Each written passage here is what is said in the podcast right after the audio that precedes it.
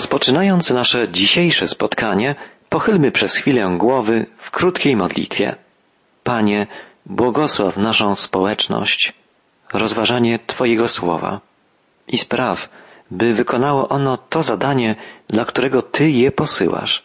W imieniu Jezusa prosimy. Amen. Zanim przystąpimy do omówienia jednego z najważniejszych fragmentów rozważanego przez nas listu do Hebrajczyków, listu, który mówi o arcykapłaństwie Jezusa Chrystusa, spójrzmy przez chwilę na wiersze bezpośrednio poprzedzające dzisiejszy urywek biblijny. Przeczytajmy z czwartego rozdziału listu wiersze dwunasty i trzynasty. Słowo Boże jest żywe i ma skuteczną moc. Ostrzejsze jest niż obosieczny miecz. Przenika do głębi duszy i ducha człowieka, jak do szpiku kości. Zdolne jest osądzać najskrytsze myśli i zamiary ludzkie. Nie ma takiego stworzenia, które mogłoby się przed nim ukryć. Przed Bogiem wszystko jest obnażone i odkryte. Jemu więc ze wszystkiego musimy zdać sprawę. Te słowa studiowaliśmy już w czasie poprzedniej audycji. Są jednak tak wspaniałe i ważne, że dzisiaj uzupełnimy je jeszcze kilku myślami.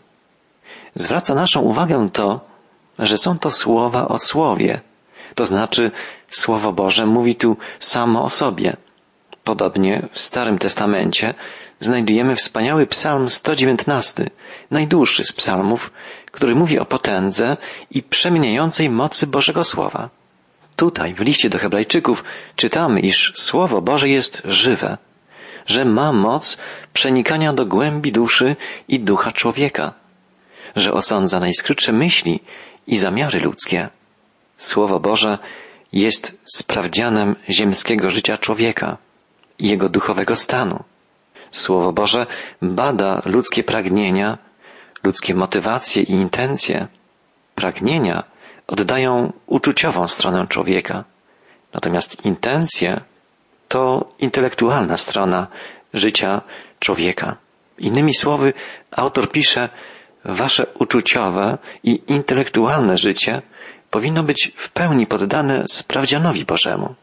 Przed Bogiem, pisze autor listu, wszystko jest obnażone. Przed Jego wzrokiem wszystko jest odsłonięte.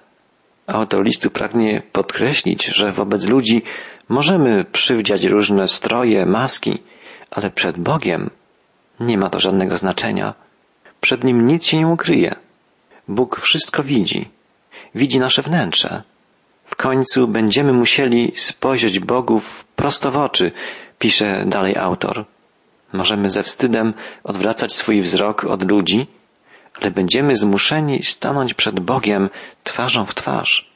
W książce pod tytułem Bóg w Tobie czytamy w określonym czasie człowiek musi przestać uciekać od siebie i uciekać od swego Boga. Może dlatego, że nie ma dokąd uciec. Tak, dla każdego człowieka przychodzi czas spotkania z Bogiem, przed którego wzrokiem nie da się niczego ukryć. Pomyślmy, kiedyś staniemy przed Bogiem, przeniknie nas Jego spojrzenie. By się przygotować na tę chwilę, pozwólmy, by już dzisiaj przenikało nas Słowo Boże. Im bardziej nas ono ukształtuje, przemieni, przeniknie, tym lepiej będziemy przygotowani na spotkanie z żywym Bogiem i tym radośniejsze będzie to spotkanie. W artykule zatytułowanym Gdzie leży nasza Biblia? Henryk Dominik apeluje Nie trzymajmy Biblii na półce. Niech leży w zasięgu naszej ręki. Czytajmy ją codziennie, a zobaczymy, jaki drogocenny, błogosławiony będzie miała wpływ na nasze życie. Jak inaczej będzie wtedy wyglądał świat oglądany przez pryzmat jej słów. Słowo Boże potrafi zmieniać serca nawet najtwardszych ludzi, najbardziej zdemoralizowanych. Często nie mamy na nich żadnego wpływu. Tylko Bóg to potrafi. I na tym polega potęga Jego słowa. Zapominamy często, że jest naszym Stwórcą i Panem, naszym i historii świata. Jest surowym sędzią, ale i dobrotliwym Ojcem. Te wszystkie prawdy są nam od młodości znane ale zastanówmy się, Czy wyciągamy z nich właściwe wnioski? Czy znając wielkość i wszechmoc Boga, udajemy się do Niego w modlitwie z problemami naszego życia? Czy Jemu powierzamy nasze troski? Tego wszystkiego uczy nas Księga Słowa. Dzisiaj chcemy z tej księgi nauczyć się znów czegoś ważnego, czegoś, co wpłynie na nasze życie w rozpoczynającym się tygodniu, miesiącu, roku. Naszą uwagę skupmy na krótkim, ale jakże ważnym fragmencie kończącym czwarty rozdział listu do Hebrajczyków. Czytamy tu, mając zatem tak wielkiego arcykapłana, Jezusa, trwajmy mocno w tej wierze. Nasz arcykapłan dobrze zna nasze słabości. Doświadczył bowiem na sobie wszystkiego, jak my, prócz grzechu. Przystąpmy więc z ufnością i odwagą do tronu łaskawego Boga. Znajdziemy tu przebaczenie i zawsze potrzebną nam łaskę. To jedna z najpiękniejszych i najważniejszych prawd. Jezus jest doskonałym arcykapłanem. Jest naszym arcykapłanem, pośrednikiem pomiędzy Bogiem i nami. Przybliża, ukazuje Boga człowiekowi i przyprowadza człowieka przed oblicze Boga. Arcykapłan musi doskonale znać zarówno człowieka, jak i Boga. Taką znajomość, stwierdza autor listu do Hebrajczyków, posiada tylko Jezus. Jego wypowiedź rozpoczyna się od podkreślenia wielkości i bóstwa Jezusa. Ta wielkość nie została mu przypisana przez ludzi. Tkwi ona w samej istocie osoby Jezusa. Przeszedł on przez niebiosa. Może to oznaczać dwie rzeczy. W Nowym Testamencie słowo niebiosa występuje w dwojakim sensie. Może oznaczać błękit nieba, a także niebiosa Bożej obecności. Oznacza to, że Jezus przeszedł przez widzialne niebo i znajduje się przed obliczem Bożym. Niebiosa nie mogą go ogarnąć. Jezus jest tak wielki, że nawet niebiosa są dla niego za małe. Nikt tak bardzo nie podkreślał wielkości Jezusa, jak czyni to tutaj autor listu do Hebrajczyków.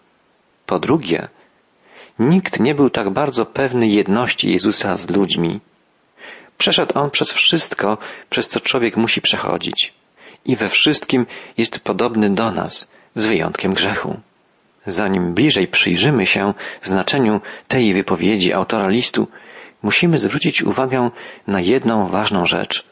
Skoro Jezus był bez grzechu, to poznał on głębię napięcia i ataki pokus w takim stopniu, jaki niedostępny jest dla nas.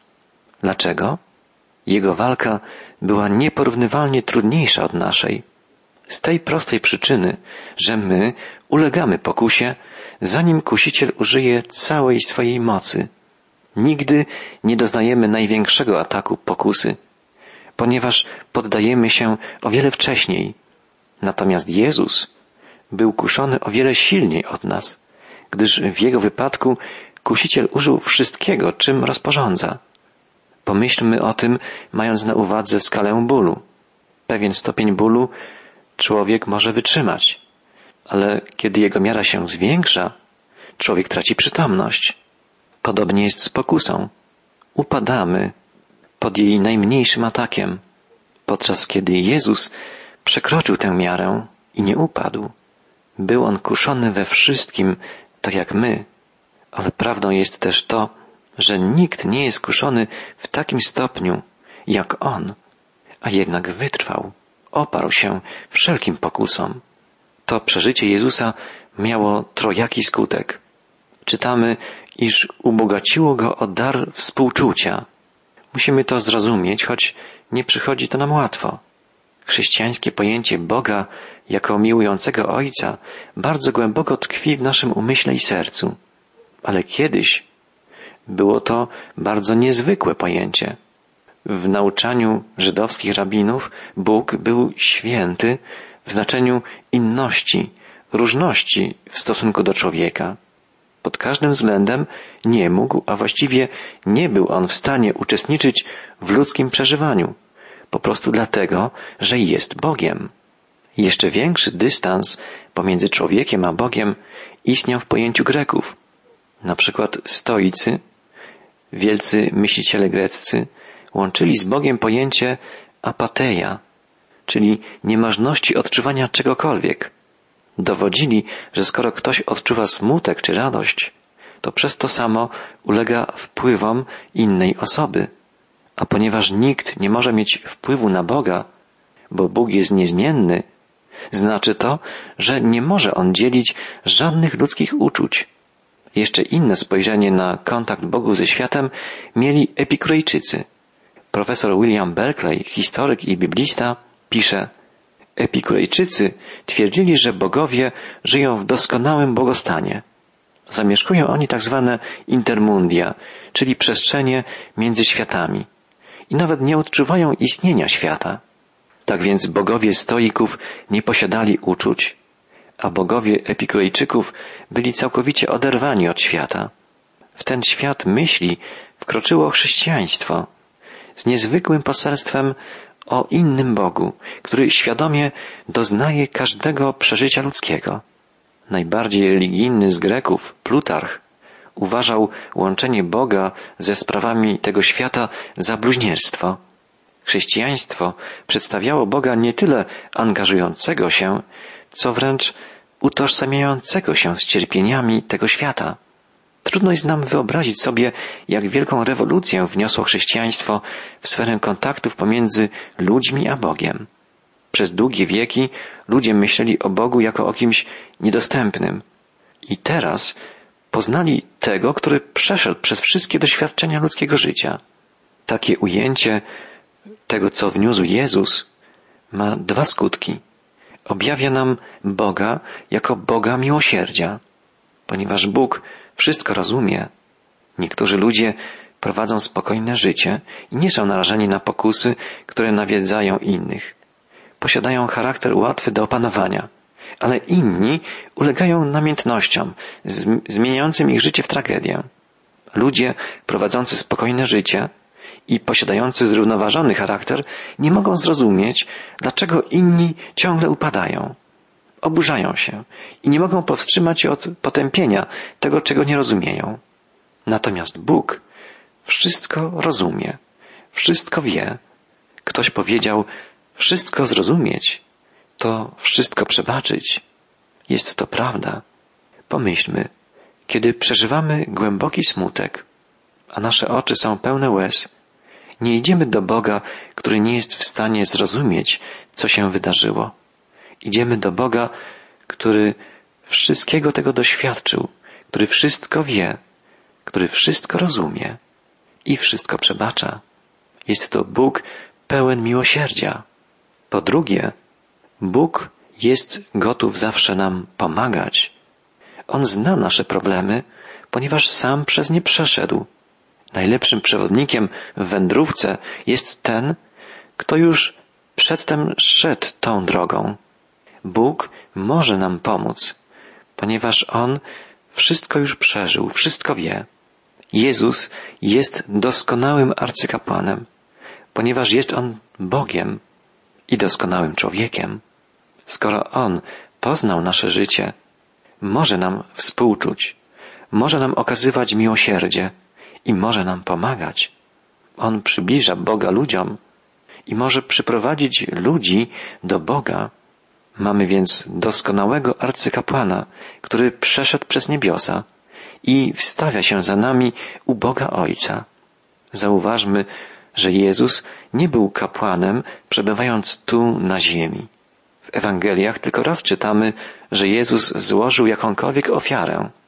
Było to wtedy, gdy polecił Szymonowi Piotrowi złapać rybę i wyjąć z jej pyszczka złotą monetę, żeby zapłacić ofiarę świątynną, rodzaj podatku przeznaczonego na utrzymanie kapłanów.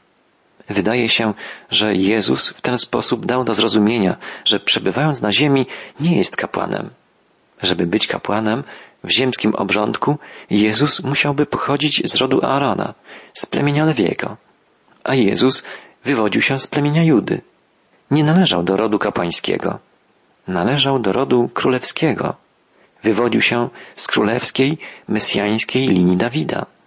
Gdy przybył na ziemię, przyszedł jako prorok objawiający ludzkości Boga.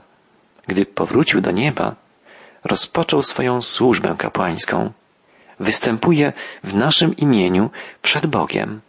On tutaj, na ziemi, oddał za nas swoje życie, by nas zbawić, a tam, w niebie, oręduje, wstawia się za nami, by nasze zbawienie utrzymać, zabezpieczyć. Jest prawdą, że składając w ofierze siebie samego na krzyżu Golgoty, Jezus rozpoczął swoje dzieło arcykapłana, ale w pełni wykonuje je po triumfalnym zmartwychwstaniu i wstąpieniu do nieba. Tak więc, podsumowując te nasze myśli, możemy powiedzieć o trzech dziełach Chrystusa. Po pierwsze, był prorokiem, kiedy dwa tysiące lat temu przyszedł na ziemię, żeby objawić nam jako syn, jako Mesjasz żywego Boga. Po drugie, jest arcykapłanem. W tej chwili oręduje za nami u boku Ojca w niebie. I po trzecie, przybędzie u kresu czasów powtórnie na ziemię, jako zwycięski król i pan. Gdy znamy tak wspaniałego proroka, arcykapłana i króla, możemy z ufnością patrzeć w przyszłość i radować się z chwili obecnej. Autor listu apeluje, przystąpmy więc z ufnością i odwagą do tronu łaskawego Boga. Znajdziemy tam przebaczenie i zawsze potrzebną nam łaskę. Tron Boga Ojca jest tronem łaski, nie sądu.